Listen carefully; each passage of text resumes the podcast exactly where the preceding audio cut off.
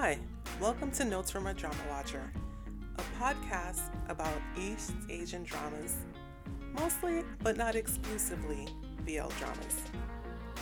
It's part review, part recap, so there will definitely be spoilers ahead. Let's go! Hi everyone, this is M. Welcome to episode 4 of Notes from a Drama Watcher.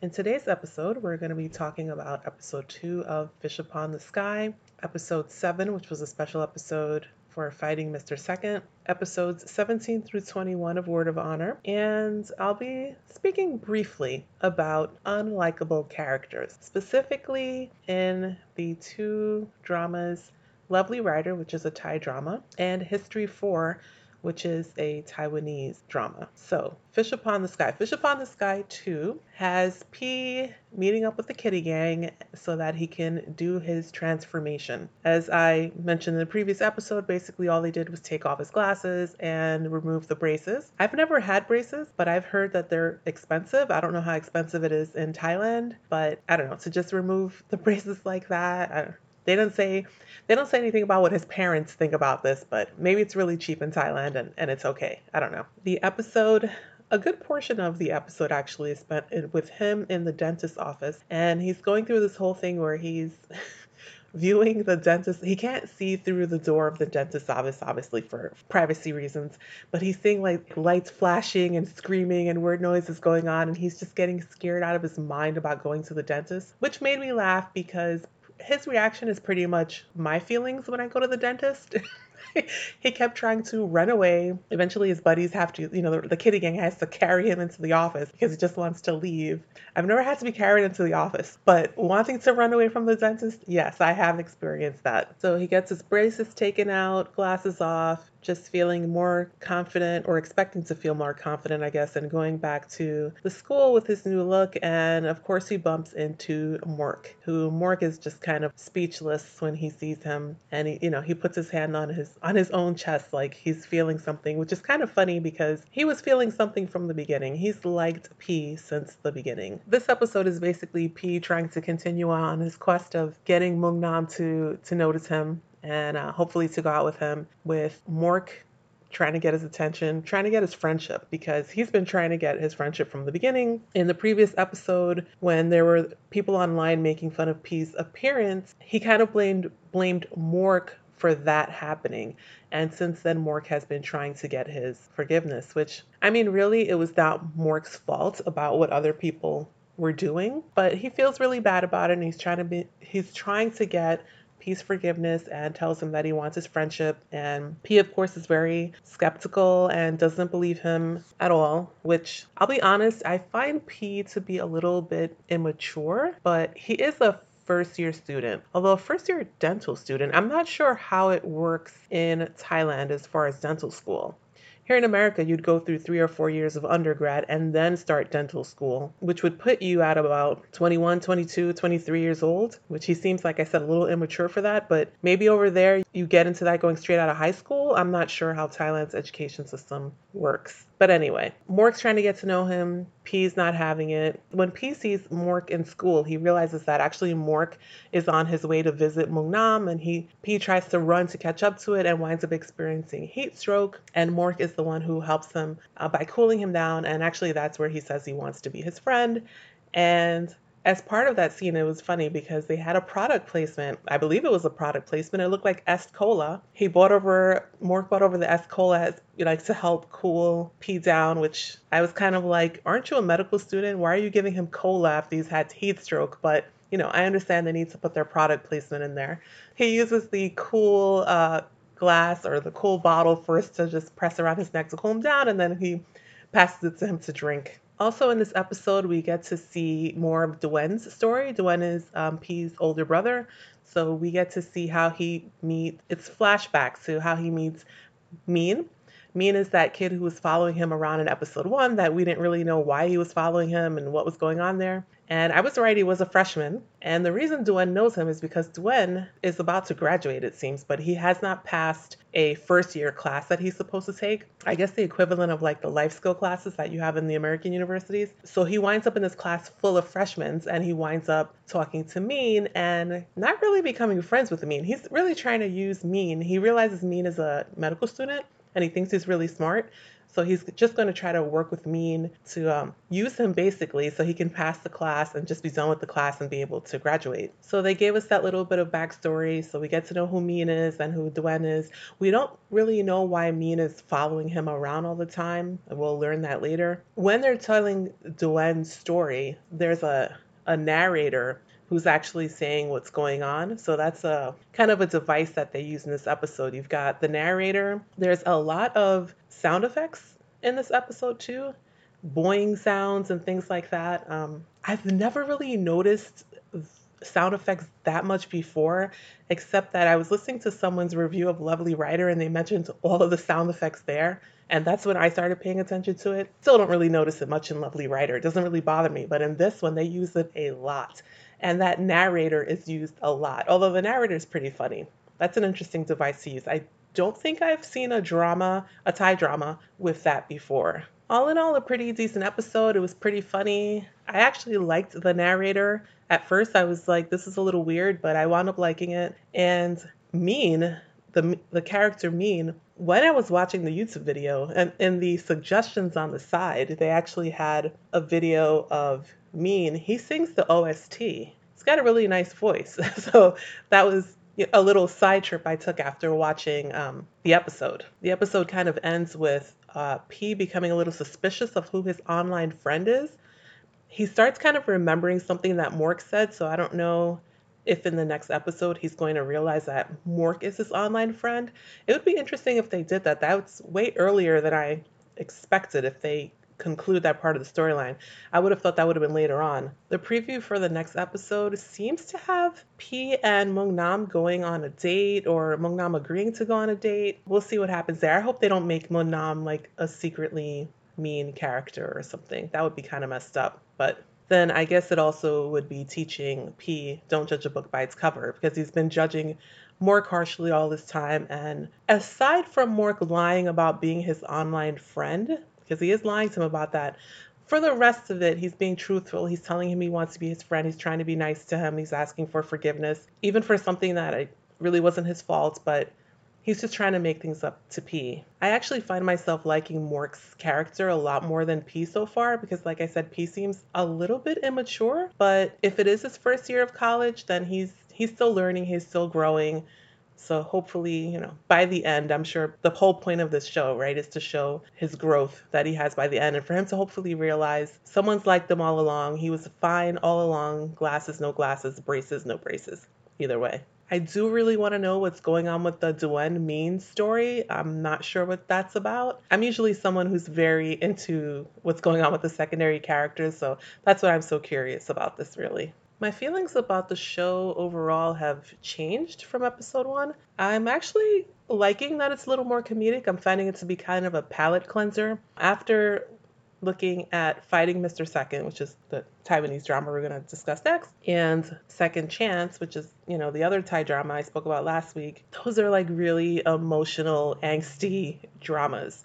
So it, it's kind of good to have this thing that's a little more lighthearted.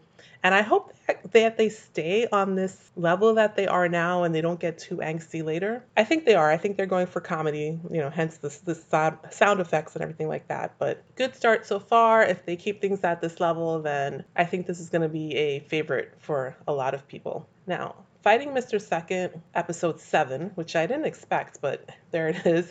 Uh, it's a special. It, in actuality, it really was scenes that had been in episode six anyway. But this is the story of Yu Zhenshan, which is the chief technology officer for um, Gao Shide's company, and Pei Shuyi, Gao Shide's cousin. It's their story. They're the only ones in the whole episode, actually. None of the other couples are in the episode. This episode is basically just a setup to get us to season three because season three, from what I understand, is going to be their story. their romance. Can we call it a romance? The cousin, Pei Shuyi, has that affective disorder, right? So I'm not sure how romantic, quote unquote, season three is going to be, but it'll be interesting to see what they do with this storyline. Episode seven of Fighting Mr. Second, they seem to come to some t- kind of understanding. Yuzhen Shan is, is telling him, Thank you for letting me be around you. I hope you find someone that you can like and will make you happy. I guess he's saying, you know, even though I know that's not me. And he goes to walk away and after he's given he's left he's left a box for Pei of memories, right? Memories of their relationship, non relationship that they had. Um, this episode actually showed some flashbacks to how they met. They met when Yuzhen Shan was in high school. Pei Shuyi was the doctor in the high school, and Yuzhen Shan was, I hate to call him a troubled kid. I mean, he, they weren't showing him doing anything. He was the one being picked on, basically, um, beat up, bullied, and a little bit of a little bit of a loner uh, at least in the, in the scenes that they showed, he was always alone, running from the people trying to beat him up. But the person who brought him out of his shell and who helped him academically and to get back into the school spirit, I guess you would say, is Pei Shuyi, who, even though he had this affective disorder, I guess felt some kind of connection right away and wanted to help Yuzhen Shan when he was in high school. And so he did. And then I don't they don't really say how long they knew each other in high school. It seems like for a while because at one point, Yuzhen Shan runs into the headmaster of the school who praises him for his improvements academically, and before that, you had seen Pei Shuyi tutoring him. So it was long enough that there was a difference in his in his academics. Clearly, Pei Shuyi was feeling something there, right? Because all of a sudden he left the school and just leaves a note saying, I'm leaving, bye, and that's it. I think it's because he was feeling something. And that's why he left. And I'll be honest, he did the absolute right thing by leaving, right? Because at that time, Yu Shan was in high school. So definitely it was not the time to be starting anything. But he left, disappeared, disappeared from Yu Shan for 10 years, 12 years they hadn't seen each other. But we know Pei Shuyi wound up working in a university. That's where he met, or he worked where Gao Shide went to university, etc. So basically, they met at the wrong time, right? High school kid, and I don't know how old Pei Shuyi was at the time when he was, or how old he was supposed to be at the time that he was working in the high school. But clearly, Yuzhen Shan was not mature enough to be any kind of relationship, anything of anything. He had a, a childhood crush, so to speak. And he's in a much better place now as an adult. He even, that's one of the things that he even thanks Pei Shuyi for, right? Is his helping him and, you know, he gains maturity through all these years. And maybe he can form a relationship now with Pei Shuyi because he's had his own life experiences. He's a working adult now. He's had to learn how to deal with all sorts of people, even having his own condition. Remember, he has Asperger's. I think they said he was um, depressed. I think there were four or five mental conditions that he had as well. And he's had to learn how to navigate the world with that. And he's in a better place to learn how to be in a relationship with Pei Shuyi. So it'll be interesting to see what they do with this as I said in the previous episode, I really want Bing Wei and the other man who I can never remember his name, I'm sorry. I really want them to do something with their storyline. I think that man needs to be taken off of his uh I don't want to say taken off his high horse, but I think he has to learn not to take Bing Wei for granted. So I hope they get into that a little bit in season 3. Now, before I get into talking about I say this every week, right? Every episode. Before I get into talking about my favorite word of honor, I'm going to talk about unlikable characters. History 4. I don't plan to do any podcast review for History 4. And that is because I don't think I can do the show justice of doing a review, a proper review, and doing any kind of recap. The reason I cannot do a recap is because I don't watch the episodes in their entirety. I will be honest. I basically watch with one eye closed and pretty much fast forward past scenes with the stepbrother. I can't remember his name at the moment. Um, he's creepy. And it's not even the stepbrother angle because that seems to be a thing in like Thai and Taiwanese dramas, whatever. It is the fact that he goes around assaulting people. Even before the NC assault against his brother was the assault against his brother's best friend when he when he saw it was Tang Tang, I think. Yeah, Tang Tang that he hit in the alleyway. He goes and he punches him in the stomach randomly because he was hanging around his brother. This was after he had gone trespass into the brother's house. I guess they don't consider it a trespass because that is his stepbrother, but he went in without permission, watched him while he was sleeping, dug around the house, you know, very creepy. And then in, uh, was it episode five? I remember if it's episode four or five. They give him his backstory, his sad story about why he is the way he is, why he wants to be with Xingxi. You know, he had lost his father, and the only, and it was a tough time in his life, and the only warmth he felt was with his brother Jingxi. And it just didn't work. They tried to give us this sad story to make him a sympathetic character, but it didn't work because by that time he really had done he'd done too many things. And he's just not a likable character to me. He just continues to be creepy and I'm not sure maybe the acting I can't say the acting because actually I find the acting okay. The acting is fine, but from Jing Shi's point of view, I don't see why he loves Young Ji. I can I can see why Young Ji says that he loves Jing Shi. This one light in this time in his life when he was having a rough time, but I don't see why Jing Shi would love Young Ji. That I don't get. That being said, I actually like the other two characters, Mu Ren and Li Cheng. Li Chen calls Mu Ren Tang Tang, so in my mind he's just Tang Tang. I, I always wind up calling him that. I actually like those guys and their storyline. So that is why I continue to watch the show. I try to watch the other couple, but I really just wind up fast forwarding a lot of times. On the other hand, we've got on Lovely Writer, we've got uh, I, I'm totally mispronouncing the name, I'm sure. He's also an unlikable character to many people, but the writers did it well with creating some kind of a sympathy for him. In episode five, it's his birthday. He goes, he's invited by his sister to go back to the house, to the parents' house to have dinner. Dinner is a total catastrophe. Dad is a jerk to him, treats him like garbage, and winds up basically disowning him. This is on his birthday.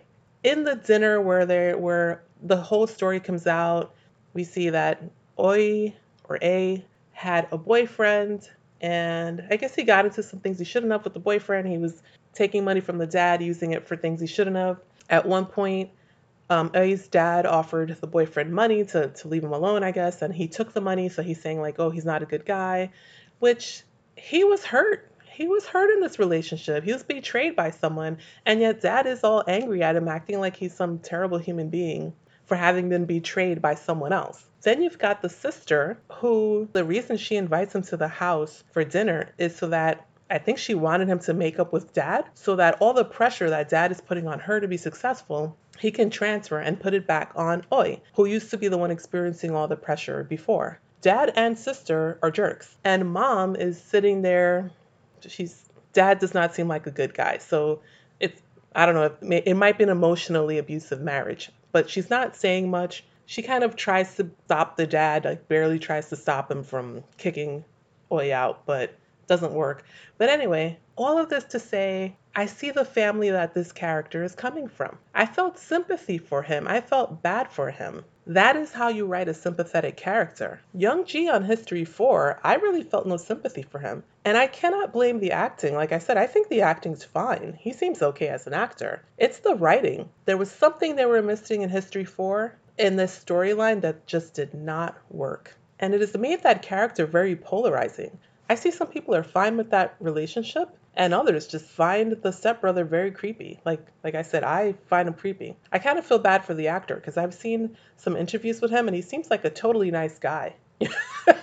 but this character, mm-mm, it did not work. I'm going to continue watching History 4 because I like the other two, Tang Tang and Li Cheng, but um, I don't know how they're going to pull this around. For Oi in Lovely Writer, I really want them to do something with his storyline. So far in the latest episode, episode 8, I think it was, they still have him being kind of mean. He's kind of a mean guy. He's a little mad at the world around him. So he's being mean to Gene, and I just really want them to do something for his character to change him in some way. I also really like misunderstood characters on TV, so on TV shows. So I want him to be one of those misunderstood characters that turns out to be a you know good guy in the end, and I think they can do it.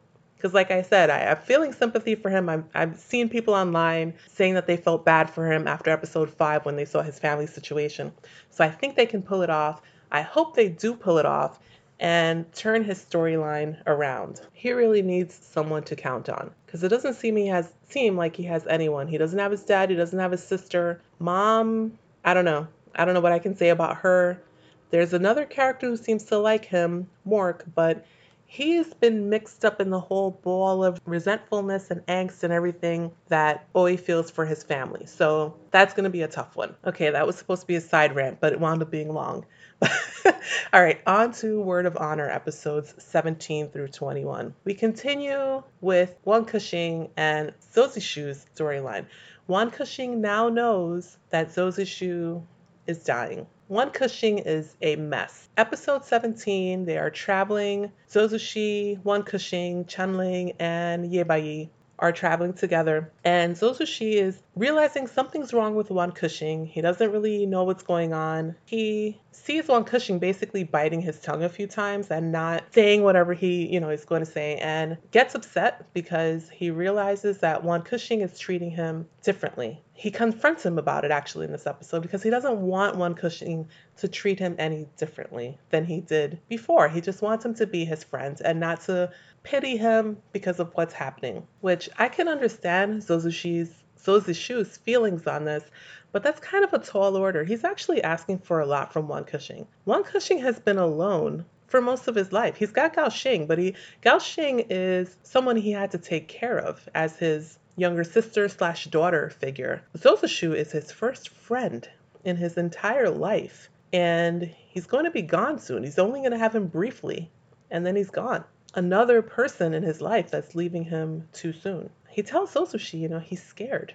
Of course he's scared. Wen Kexing gets drunk, and this is when he's telling Zhou Zishu that he's scared. Zhou Zishu talks to him, puts him to bed, and actually the, the bed scene is interesting because there he's Zhou Zishu's telling Wen Kexing, you know, one day you're gonna open up to me. And Wen Kexing is just like, men's hearts are evil. Why would you want to see into my heart? He's such a conflicted character. He's got this new friend. He really wants to hold on to this friend, especially knowing that this friend is just with him for a short time. But he's done so many things as the leader of Ghost Valley. You can tell he thinks if Zhou Zishu knows about all these things that he's done, he won't want to be his friend anymore.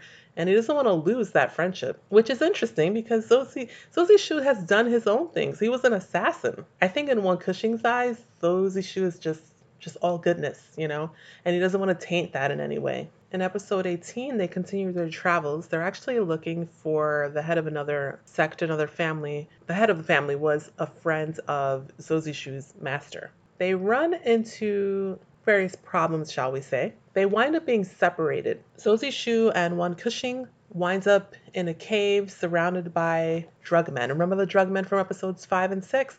They're back again. And then Chengling and Yebai wind up having their own troubles. And actually, they don't even, neither one of them knows what has happened to the other one. Especially the last thing Chengling sees of Zhou Zishu and Wen Kexing, he doesn't even know if they're alive. Wen Kexing and Zhou Zishu are in a cave fighting for their lives, but this is an interesting episode. Because they're fighting for their lives, they get closer. And you see Zhou Zishu smiling a lot, relaxed more relaxed, even though they're fighting for their lives in this episode.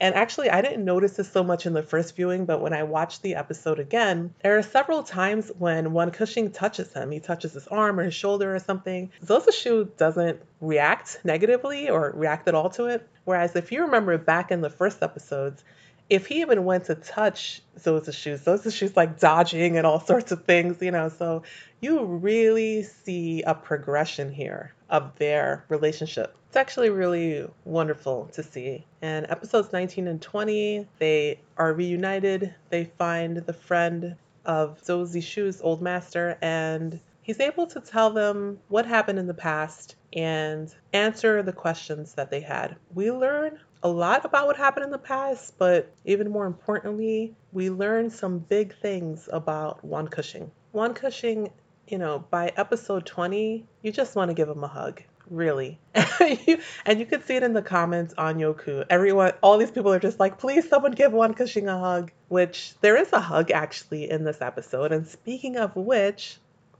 if you watch episode 20, remember to watch it on Youku, not on Viki. Because on Youku, the scene was edited a little differently where there's a hug in the episode. That's all I'm saying. Watch it on Youku. Episode 20, they continue on their travels. Wen Kexing has to catch up with them because Wen Kexing, episode 20 was rough for him and he winds up running off at one point and so he catch he has to catch up to everyone else later in episode 21 but 21 they're kind of uh, Zhou Zishu, Chengling, and Ye Baiyi are talking about what they've learned about Wen Kexing's past, and he catches up to him. They actually don't even realize he's there. He's just listening to them, but you can tell he feels touched by what they're saying, and because they're telling Chengling, you know, he's really hurt by this. Don't ask him. Don't even bring up the subject with him unless he he mentions it. There's a connection with with Zishu, which we we learn now why how Wen Kexing knows who Zhou Zishu is, and Zhou Zishu now realizes who Wen Kexing is, obviously, and he talks a little bit about the connection that they should have had if things had gone differently in life. And that's pretty much it. At the end of this episode, we see Gu Xiang and Cao Weining suddenly come walking down the road and meet up with them. So they're they're going to be in the next episode, obviously, but it kind of ends that way. Another great series of episodes. The acting, the acting here, the acting here has just been amazing. These were really emotional episodes in many ways for Simon Gong. Simon Gong had to, you know, he's he's acting in this role where he's dealing in what's soon to be the death of his his new friend that he's met, Wen Kexing's new friend that he's met, and all of his not all of his secrets, right? Not all of his secrets because they still don't know that he's the leader of the Ghost Valley, but many of his secrets are now known to the group that he's traveling with, to to his new friend. And it's a secret that they've guessed. It's not something he ever would have shared. The same way he's holding the, the information that he's leader of the Ghost Valley close to his chest, he was going to hold this other information close to his chest as well. And actually, it's, it's still not confirming or denying anything, really. So I've just been really impressed by Simon's Gong acting in the show so far, the depth to his acting, but also I have to say, I saw some other interviews where they were asking Zhang Zhehan about what role he would have wanted to play. He actually wanted to play Wen Kexing. I think he thinks that's a more interesting, more complex character. And it's kind of a shame that he feels that way because Zhou Zishu is also a very complex character. Actually, going back to what I was saying earlier about unlikable characters, right? Feeling sympathy for characters, we forget as the show goes on that this character, Zhou Zishu, was an assassin. But we feel such sympathy for him. And it's not necessarily because he's dying, it's more because he's out there trying to do the right thing. He was just going to be on his merry way, drinking wine and, you know, traveling around as a beggar. And he suddenly gets involved with having to save this child. He doesn't look back, he just dives in, he just does it because it's the right thing. And we see him slowly changing from someone who I wouldn't say didn't care about anyone, but didn't want to care about anyone, to someone who I think is going full circle to probably who he was before he became an assassin. This is the true Zhou Zishu we're seeing, this this noble guy. And he wants to help, right? They kept they were saying in earlier episodes he has a soft heart. That's very true. He wants to help Chengling and he wants to help Wen Kexing. The thing is, Wen Kexing is not really telling him how he can help him, but he still wants to help him. He's leaving the door open for Wen Kexing to to open his heart to him to tell him the truth. Actually, in the episode was 18 when he helps him to bed, at least in the translation, I don't I don't speak Mandarin, but at least in the translation translation, he wants him to open his heart because he's saying, "Out that way I'll know how to help you." Yeah, that's just who he is. That's who that character is. Zhang Zhehan, you know, kudos to him for making this this character likable, for making us really invested in knowing what happens with this character, for for caring what's going to happen to him, for rooting for him. I think everyone wants a happy ending for Zhou Zishu and Wen Kexing and Chengling. So I hope Zhang Zhehan comes to appreciate his character, Zhou Zishu. He's just as complex as Wen Kexing. He just has to, it's in a more subtle way. Maybe that's even harder as an actor, right? To do those subtle performances. As I mentioned